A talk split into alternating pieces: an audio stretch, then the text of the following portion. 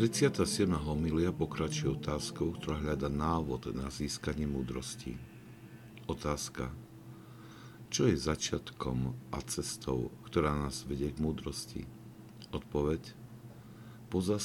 Pozostáva to zo začatí hľadania Boha so všetkou silou, s úsilím celej duše, ktoré neustáva až do konca a v ochote, keď je to potrebné, kvôli láske k Bohu vzdania sa i vlastného života. K múdrosti vedie smed duše po Bohu. Uhasenie tohto smedu si vyžaduje nasadenie celého človeka, ktorý tomu skutočne podriadi všetko. V životopise svätého Jozefa Hezichastu je vidieť to veľkodušné rozhodnutie sa pre získanie tohto drahocenného pokladu. Vyrastol vo veľmi chudobnej rodine, po smrti ho matka ešte skoro ako chlapca poslala k príbuzným do Atén, aby si tam našiel prácu a tak živil seba a podporoval svoju rodinu. A pracoval skutočne tvrdo.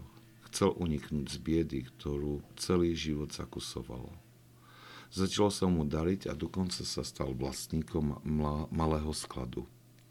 Blízkalo sa mu na dobre časy. Ale Boh, ktorý si praje spásu všetkých ľudí a aby prišli k poznaniu pravdy, mal pre neho iné plány.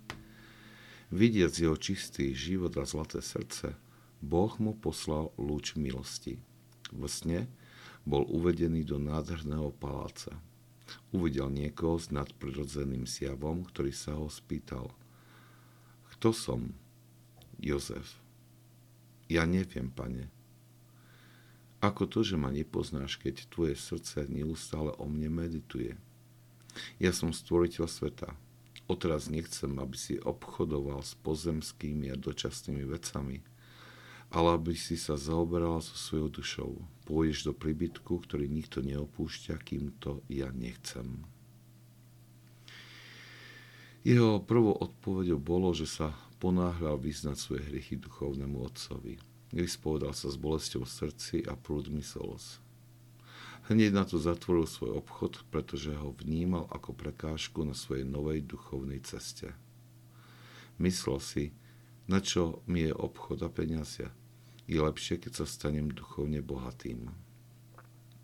Našiel si podradnú prácu, len aby mal z čoho prežiť. Navyše, tieto jednoduché zamestnania mu dali príležitosť zaobrať sa modlitbou počas práce. Veď čo složiť človekovi, keby jej celý svet získal a svojej duši by uškodil.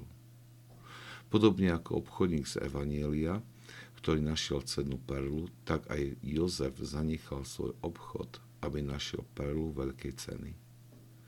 Peniaze, ktoré doteraz nahromadil, rozdal ako almužnu a o krátky čas na to odišiel na svetú horu Atos, aby asketickým životom a modlitbou získal to najväčšie bohatstvo, samotného Boha.